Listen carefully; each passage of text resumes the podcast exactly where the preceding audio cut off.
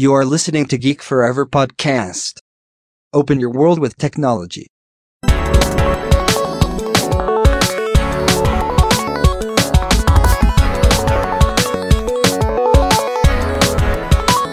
This is Geek Story.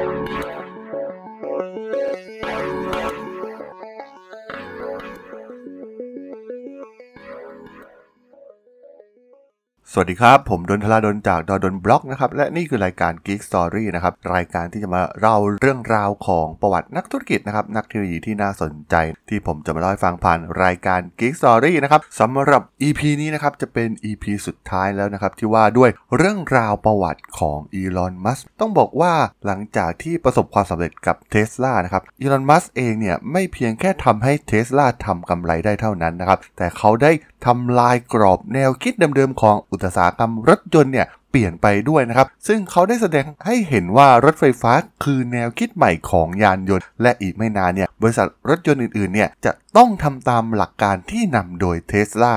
และต้องบอกว่าไม่ใช่เพียงแค่มัสเพียงคนเดียวเท่านั้นนะครับในตระกูลของเขาที่มีความฝันที่ยิ่งใหญ่นะครับ พี่น้องตระกูลไลน์นะครับที่เป็นลูกพี่ลูกน้องของมัสก็คือเหล่าเด็กหนุ่มกลุ่มเดียวกันนะครับที่เติบโตมาในประเทศแอฟริกาใต้ พวกเขามีบางสิ่งบางอย่างที่เหมือนกันก็คือ เป้าหมายในการสร้างสิ่งที่ยิ่งใหญ่ ซึ่งต้องบอกว่าพวกเขาเหล่านี้เนี่ยคิดมาตั้งแต่เยาว์วัยนะครับแม้ในช่วงทศวรรษที่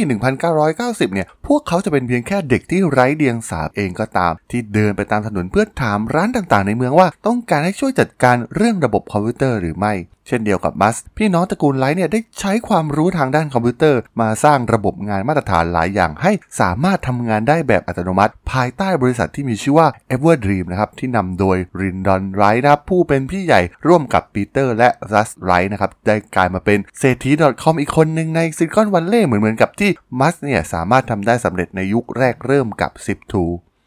โดยในปี 2004 ลินดอนกับน้องชายปีเตอร์และลัสเนี่ยต้องการความท้าทายใหม่ๆนะครับ พวกเขาได้เช่ารถบ้านหนึ่งคัน และเดินทางร่วมกับมัสไปยังทะเลทรายแบล็กร็อกนะครับ และชมความบ้าคลั่งของงานเทศกาลศิลปะอย่าง Burning Man ที่ที่มัสเนี่ยมักจะไปเป็นประจำอยู่แล้วในทุกๆปี มันเป็นทริปที่ใช้ในการผ่อนคลายสำหรับพวกเขานะครับ หลังจากเคยออกผจญภัยอยู่สม่ำเสมอในวัยเด็กที่ประเทศแอฟริกา มันเป็นทริปย้อนรำลึกความหลังของพวกเขา และเป็นการถามไถ่ถึงสารทุกข์สุขดิบของอดีตเพื่อนในวัยเยาว์นั่นเอง และสิ่งที่สำคัญที่สุดก็คือ มันเป็นการระดมสมองเรื่องธุรกิจที่พี่น้องตระกูลไลท์เนี่ยต้องการความท้าทายใหม่ ๆ ในชีวิต ซึ่งระหว่างทริปนี้นี่เองที่มัสเนี่ยได้แนะนำลินดอนให้ลองไปดูตลาดพลังงานแสงอาทิตย์ มันเป็นไอเดียที่เจ๋งมากสำหรับลินดอนที่ต้องการความท้าทายใหม่ๆในชีวิตอยู่แล้ว จากการจุดประกายของมัสในครั้งนี้มันทำให้หลังจากกลับจากงาน Burning Man ทำให้พวกเขาเนี่ยต่างไฟลุกโชนขึ้นมาอีกครั้ง พี่น้องไลท์เนี่ยตัดสินใจอย่างทันทีทันใดว่าจะกระโจนเข้าสู่อุตสาหกรรมพลังงานแสงอาทิตย์ และได้ทำการศึกษามันอย่างจริงจัง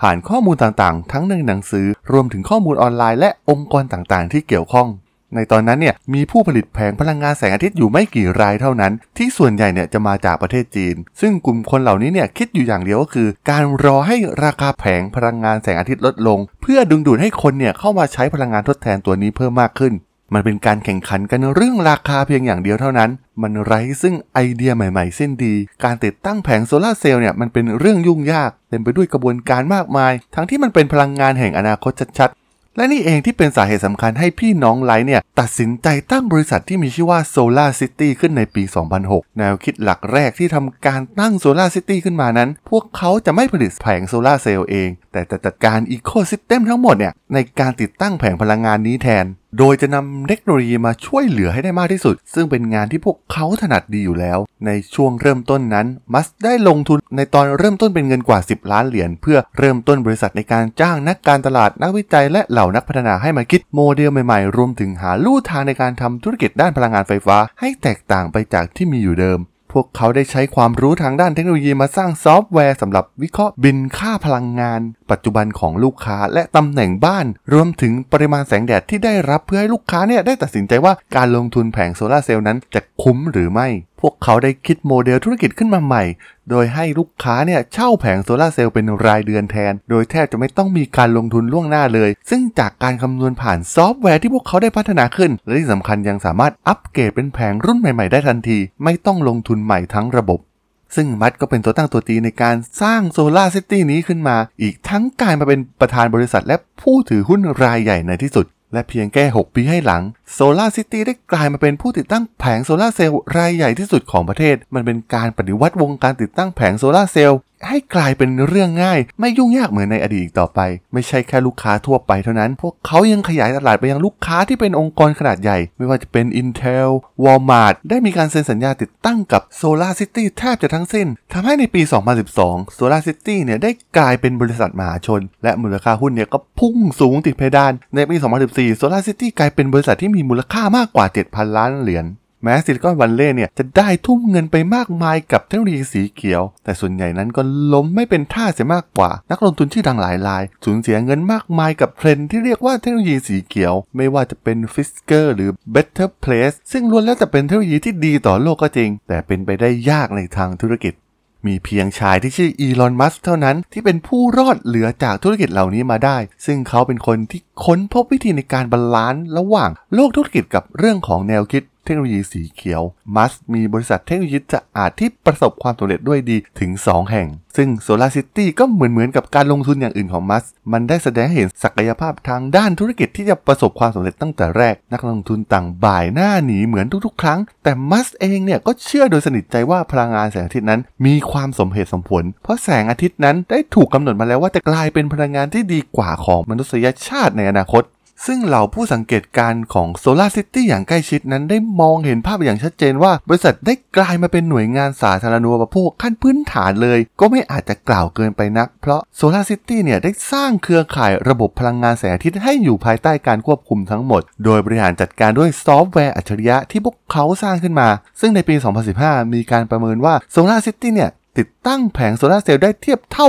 พลังงานไฟฟ้าถึง 2 กิกะวัตต์เลยทีเดียว ผลิตไฟฟ้าได้ถึงปีละ 2.8 เทราวัตต์ต่อชั่วโมง ซึ่งจะทำให้โซลาร์ซิตี้เนี่ยกลายเป็นหนึ่งในซัพพลายเออร์พลังงานไฟฟ้าที่ใหญ่ที่สุดในสหรัฐทันที และไม่ใช่เพียงแค่เรื่องธุรกิจเพียงเท่านั้น องค์กรการกุศลอย่าง Musk Foundation ที่อีลอนมัสได้ก่อตั้งขึ้นมา ได้ช่วยเหลือในเรื่องการสร้างแหล่งพลังงานให้กับผู้ประสบภัยทั้งจากพายุเฮอริเคนแคทเธอรีนาในปี 2005 รวมถึงเหตุการณ์วิกฤต Deepwater Horizon Oil การรั่วไหลของน้ำมันครั้งใหญ่ในปี 2010 อีกด้วย และยิ่งไปกว่านั้น Solar City เนี่ยได้กลายเป็นส่วนประกอบสำคัญของทฤษฎีสนามรวมของอีลอนมัสธุรกิจแต่ละอย่างของเขานั้นเกี่ยวโยงกันทั้งในระยะสั้นและระยะยาว เทสลาเนี่ย สร้างชุดแบตเตอรี่ให้ Solar City นำไปขายให้กับผู้บริโภคปลายทางได้ ส่วน Solar City นั้นเป็นตัวส่งพลังงานแสงอาทิตย์ให้สถานี supercharge ของเทสลาซึ่งช่วยให้เทสลานั้นให้บริการชาร์จใหม่ฟรีกับเหล่าลูกค้าของเทสลาซึ่งกลายเป็นข้อได้เปรียบอย่างสำคัญของเทสลาที่เหมือนมีปั๊มน้ำมันของตัวเอง แต่ใช้พลังงานจากแสงอาทิตย์แทน รวมถึงการช่วยเหลือกันของทั้ง SpaceX และ Tesla เช่นเดียวกัน มันเป็นการแลกเปลี่ยนความรู้ต่างๆ ในด้านการผลิต หรือวัตถุดิบต่างๆ ที่ส่วนใหญ่แล้วจะเริ่มต้นมาจากศูนย์ และสุดท้ายมันก็ได้ทำให้เครือข่ายธุรกิจของมัสแข็งแกร่งเกินกว่าที่ใครจะล้มได้ง่าย ๆ ในที่สุดนั่นเองต้องบอกว่าจากการที่อีลอน มัสนั้นประสบความสำเร็จครั้งแล้วครั้งเล่า เขาเป็นนักปฏิบัติชั้นเยี่ยม ไม่ใช่คุยแค่เรื่องที่เพ้อฝันจับต้องไม่ได้เท่านั้น เขาจะลงมือทำและแสดงให้เห็นว่าวิสัยทัศน์ของเขานั้น สามารถที่จะทำให้มันเป็นจริงได้ ทั้งที่หลายๆ คนเนี่ยอาจจะสายหน้าหนีเมื่อได้ยินไอเดียของเขาในครั้งแรกก็ตามที ทั้งเทสลาและ SpaceX นั้นถูกออกแบบขึ้นด้วยวิสัยทัศน์ที่จุดประกายให้กลุ่ม คนที่เปี่ยมพรสวรรค์จำนวนมากพอที่จะทำให้เกิดการเปลี่ยนแปลงในสังคม และหันมาทำสิ่งที่สร้างแรงบันดาลใจ ตัวอย่างโครงการด้านโอกาสของ SpaceX นั้น มันเป็นความคิดแบบย้อนเวลาสู่อนาคต แม้มัสเองเนี่ยจะรู้ว่าโครงการโอกาสนั้นล้มเลิกไปนานแล้วก็ตาม เหล่าผู้คนเนี่ยต่างละทิ้งความยิ่งใหญ่ในอดีตของโครงการด้านโอกาศของสหรัฐในช่วงทศวรรษที่ 1970 แต่มัสนั้นสามารถพา SpaceX พิสูจน์ว่ามีวิธีที่จะนำพาอนาคตเหล่านี้กลับมาได้ มันเป็นสิ่งที่สร้างแรงบันดาลใจและมีคุณค่าอย่างมหาศาล ในเดือนสิงหาคมปี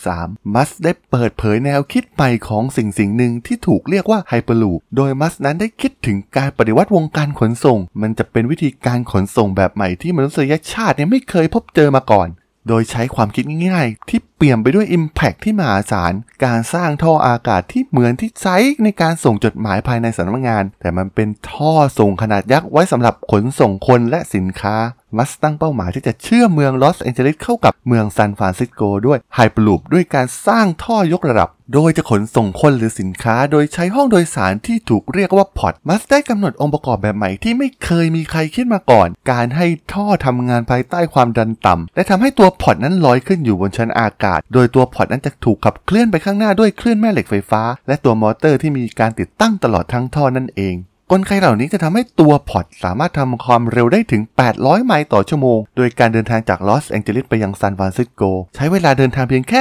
30 นาทีเพียงเท่านั้น และตัว pod ก็ใช้แบตเตอรี่แบบเดียวกับที่เทสลาใช้ ส่วนแหล่งพลังงานอื่นๆ ก็ใช้สิ่งที่มัสมีอยู่เป็นทุนเดิมอยู่แล้ว อย่างในโซลาร์ซิตี้การใช้พลังงานแสงที่จะทำให้สามารถประหยัดค่าการขนส่งได้เป็นอย่างมาก ซึ่งประมาณการไว้ว่า ผู้โดยสารแต่ละคนเนี่ยจะจ่ายเพียง 20 เหรียญในการเดินทางด้วย Hyperloop จากลอสแองเจลิสไปยังเมืองซานฟรานซิสโก โดยขนาดของ pod นั้นมี 2 ขนาด โดยตัวขนาดเล็กนั้น จะบรรจุผู้โดยสารได้ประมาณ 28 คนต่อเที่ยว ส่วน pod ขนาดใหญ่นั้นจะสามารถบรรจุผู้โดยสารมากกว่า รวมถึงสามารถบรรจุรถขนาดประมาณโมเดล X ของเทสลาได้ถึง 3 คัน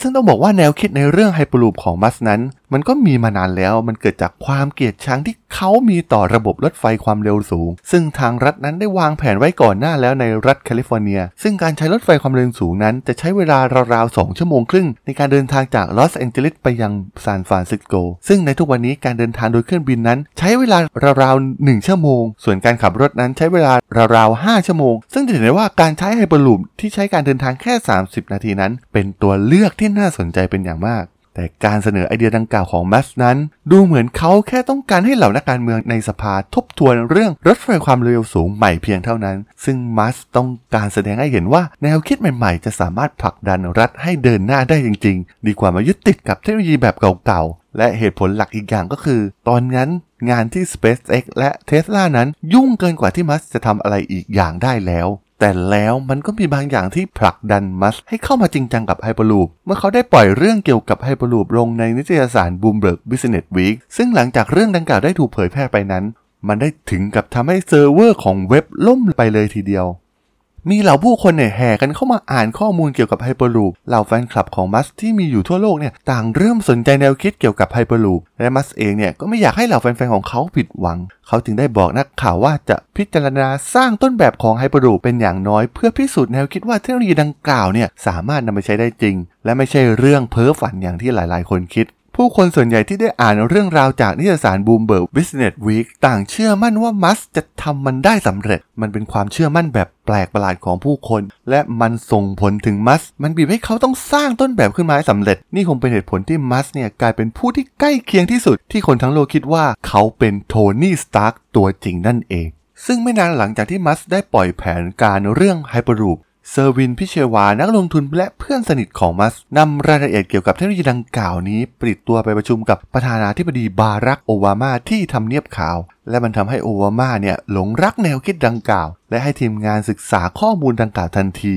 และในที่สุดก็จัดให้มีการคุยส่วนตัวระหว่างอีลอนมัสก์กับโอบามาในเดือนเมษายนปี 2014 และเชอร์วินพิเชวาร์ และเพื่อนๆ รวมถึงมัสก์เองก็ได้ร่วมกันก่อตั้งบริษัทที่ชื่อว่า Hyperloop Technologies ขึ้นมา โดยหวังที่จะสร้างเส้นทางสายแรกระหว่างเมืองลอสแองเจลิสกับลาสเวกัสจะเห็นได้ว่ามัสก์นั้นเป็นคนที่มีความมุ่งมั่นแรงกล้าเป็นอย่างมาก ไอเดียหลาย ๆ อย่างของเขาในหัวนั้นเป็นสิ่งใหม่ ๆ ที่จะเปลี่ยนแปลงโลกของเราให้ดีขึ้นแทบจะทั้งสิ้น แม้หลายคนจะทำงานกับเขาด้วยยากมาก หลายคนอาจจะมองว่าเขาเนี่ยเป็นคนเพ้อฝัน แต่มัสนั้นก็พยายามช่วยให้ทุกคนที่ร่วมงานกับเขานั้น เข้าใจว่าเป้าหมายและวิสัยทัศน์ของเขาคืออะไร ซึ่งเขาขับเคลื่อนสิ่งนี้ด้วยเลือดเนื้อหยาดเหงื่อและหยดน้ำตาของเขามานับตั้งแต่แรกเริ่ม เขาเป็นคนที่เสี่ยงมากกว่าใคร และสุดท้าย มัสก็สมควรอย่างยิ่งที่จะได้รับสิทธิ์เป็นคนที่ยืนอยู่เบื้องหน้าสำหรับทุกสิ่งที่เขาได้สร้างขึ้นมา ต้องบอกว่าในประวัติศาสตร์ของมนุษยชาติเราที่ผ่านมา เราจะเห็นได้ว่าเหล่า innovator หรือนักคิด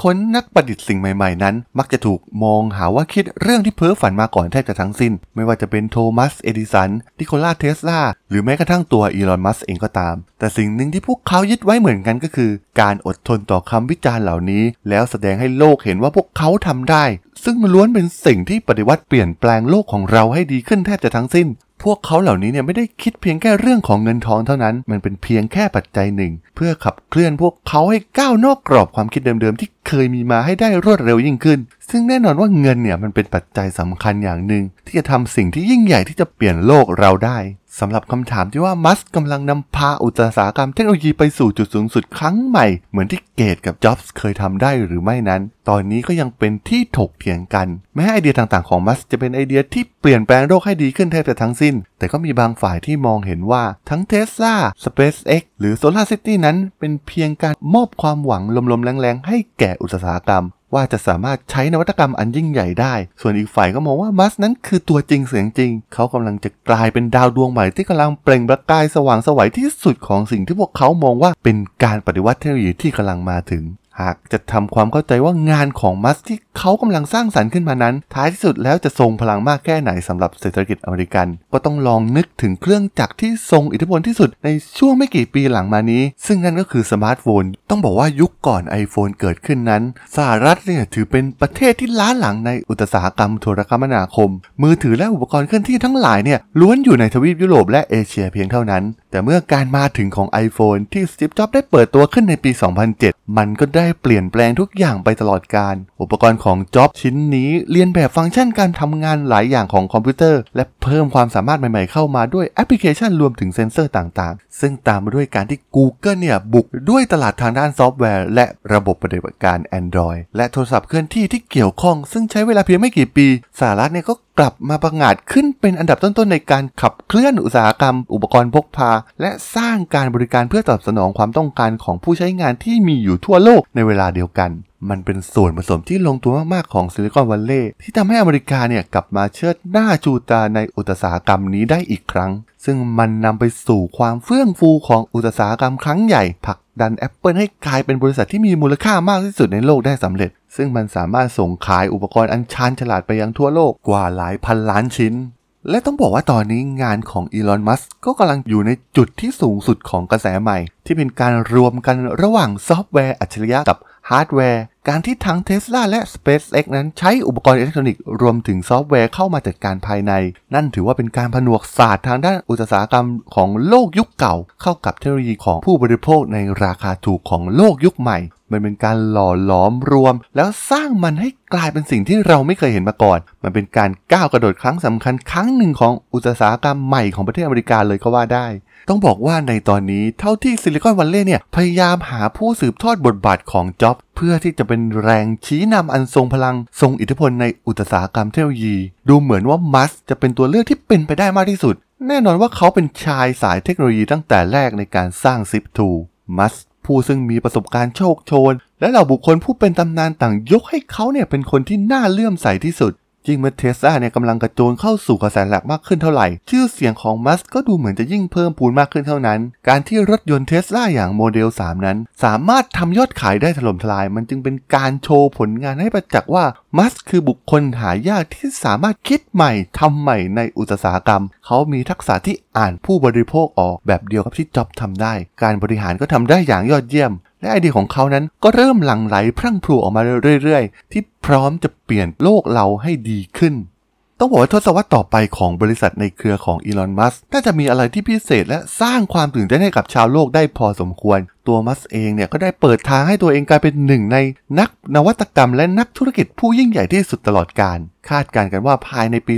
2025 นั้น เป็นไปได้ว่าเทสลาเนี่ยจะผลิตรถยนต์ให้กลายเป็นกระแสหลักของตลาดได้สำเร็จ และเป็นกำลังหลักในตลาดรถยนต์ไฟฟ้าที่กำลังเฟื่องฟู รวมถึงการเจริญเติบโตอย่างรวดเร็วของ Solar City จึงมีโอกาสที่บริษัทเนี่ยจะพังอาจขึ้นเป็นบริษัทสาธารณูปโภคขนาดยักษ์ และเป็นผู้นำในตลาดพลังงานแสงอาทิตย์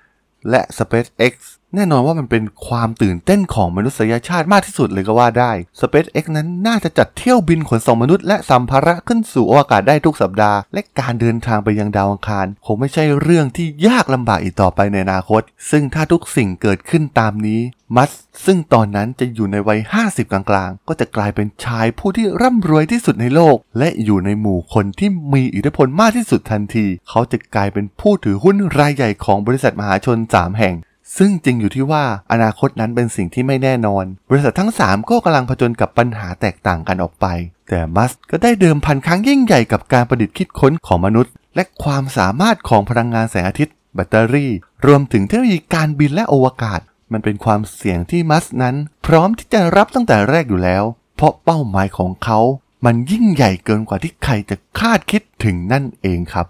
ต้องบอกว่าชายที่ชื่ออีลอน มัสนั้น มองปัญหาใหญ่ ๆ ของโลกเราเป็นหลัก ไม่ว่าจะเป็นเรื่องของพลังงานทดแทนหรือการเดินทางในอวกาศ ซึ่งล้วนแล้วแต่ต้องใช้เงินจำนวนมหาศาลในการสร้างฝันของเขาให้สำเร็จขึ้นมาได้ ทั้ง SpaceX เทสลาหรือ Solar City นั้นเป็นบริษัทที่ล้วนอยู่ในอุตสาหกรรมที่มี Impact ต่อโลกเราอย่างมหาศาล ทุกสิ่งที่เขาทำนั้น มีหลายคนเคยปามาดว่าเป็นเรื่องที่เพ้อฝัน และมันไม่มีทางเป็นไปได้ แต่มัสก็ได้พิสูจน์ครั้งแล้วครั้งเล่าว่าแม้จะเป็นเรื่องที่ยิ่งใหญ่ หรือยากเย็นเพียงใด เขาก็สามารถทำมันให้เห็นผลเป็นประจักษ์ได้สำเร็จ เขาจับอุตสาหกรรมอย่างยานอวกาศและรถยนต์ที่ประเทศอเมริกาเองเนี่ยเหมือนจะถอดใจไปแล้วด้วยซ้ำและพลิกโฉมจนมันกลายเป็นสิ่งมหัศจรรย์ได้สำเร็จ ซึ่งหัวใจหลักของการเปลี่ยนแปลงนี้ก็คือทักษะของมัสก์ในฐานะ ผู้สร้างซอฟต์แวร์ และความสามารถในการประยุกต์มันเข้ากับเครื่องจักรได้อย่างมีประสิทธิภาพสูงสุด แม้ตอนนี้มัสก์ยังไม่มีสินค้ายอดฮิตในหมู่ผู้บริโภคเหมือนอย่าง iPhone หรือเข้าถึงคนมากกว่าพันล้านคนเหมือนอย่าง Facebook ทำได้ แต่สิ่งที่เขาทำล้วนเป็นสิ่งที่ยิ่งใหญ่ที่น้อยคนนักจะกล้าเข้ามาเสี่ยงทำเหมือนที่เขากำลังทำอยู่ ต้องบอกว่าอีลอน มัสก์เป็นตัวอย่างของผู้ประกอบการในซิลิคอนวัลเลย์ที่ทำให้เห็นถึงอุตสาหกรรมใหม่ของเทคโนโลยี ทั้งของประเทศอเมริกาเองรวมถึงของโลกเราในอนาคต เขาไม่ใช่พวกที่แค่มัวไล่ตามหุ้น IPO เหมือนคนอื่นๆ เพราะสิ่งเหล่านั้นมันไม่ใช่เรื่องยากเลยสำหรับเขา เมื่อพิจารณาถึงความอัจฉริยะของเขา แต่เขามีเป้าหมายที่ยิ่งใหญ่กว่านั้นมาก การหลอมรวมกันอย่างกลมกลืนของซอฟต์แวร์ อิเล็กทรอนิกส์วัสดุล้ำสมัย และประสิทธิภาพของคอมพิวเตอร์ มันคือพรสวรรค์ที่ยิ่งใหญ่ที่สุดของมัสก์ ที่ยากจะหาใครเทียบได้ในยุคปัจจุบัน เขาคือนักประดิษฐ์ นักธุรกิจ และนักอุตสาหกรรมที่มีไอเดียยิ่งใหญ่ และเปลี่ยนมันให้กลายเป็นสินค้าที่ยิ่งใหญ่ได้ เขาเป็นนักคิดที่แหวกแนว นักอุตสาหกรรมที่ก้าวล้ำที่สุดของอเมริกา หรืออาจจะก้าวล้ำที่สุดในโลกเราแล้วก็ว่าได้ในตอนนี้ และคงจะไม่เป็นสิ่งที่เกินเลยมากนักที่จะกล่าวได้ว่ามัสจะกลายเป็นบุคคลที่สำคัญที่สุด ที่โลกของเราต้องจารึกไว้ ในฐานะนักนวัตกรรม ไม่ต่างจากที่เราเคยเทิดทูนโทมัสเอดิสัน นิโคลาเทสลา หรือเฮนรี่ฟอร์ด และที่สำคัญมัสถือเป็นแรงบันดาลใจให้เหล่าผู้คน หันมาสร้างสรรค์สิ่งใหม่ๆ และช่วยกันแก้ปัญหาของโลกเราในสเกลที่ใหญ่ขึ้น เหมือนสิ่งที่มัสกำลังทำซึ่งเขาทำสิ่งที่ต้องการ และเขาจะไม่รามือกับมัน เพราะนั่นแหละคือโลกของชายที่ชื่ออีลอนมัสและคงจะไม่เกินเลยที่จะกล่าวว่า เขาคือ The Real Iron Man ผู้ซึ่งเป็นโทนี่สตาร์คในโลกแห่งความเป็นจริงนั่นเองครับ สำหรับเรื่องราวของอีลอน มัสนะครับ ผมก็ต้องขอจบไว้เพียงเท่านี้ก่อนนะครับสำหรับเพื่อนๆ ที่สนใจเรื่องราวประวัตินักธุรกิจนักธุรกิจที่น่าสนใจที่ผมจะมาเล่าให้ฟังนะครับ ทั้งเป็นตอนๆและเป็นซีรีส์ยาวๆ เนี่ย สามารถติดตามมาได้นะครับ ทางช่อง Geek Forever Podcast ตอนนี้ก็มีอยู่ในแพลตฟอร์มหลักๆ ทั้ง Podbean Apple Podcast Google Podcast Spotify YouTube แล้วก็จะมีการอัปโหลดลงแพลตฟอร์ม Blockdit ในทุกๆตอนอยู่แล้วด้วยนะครับถ้าอย่างไรก็ฝากกด Follow ฝากกด Subscribe กันด้วยนะครับแล้วยังมีอีกช่องทางหนึ่งนั่นก็คือช่องทางของ Line ที่ชราดนนะครับ t h a r a d h o l สามารถแอดเข้ามาพูดคุยกันได้นะครับ ผมก็จะส่งพอดแคสต์ดีๆสาระดีๆนะครับให้ท่านในทุกๆวันอยู่แล้วด้วยนะครับ ถ้าอย่างไรก็ฝากแอดกันเข้ามาด้วยนะครับสำหรับใน EP นี้เนี่ย ผมก็ต้องขอลากันไปก่อนนะครับ เจอกันใหม่ใน EP หน้านะครับผม สวัสดีครับ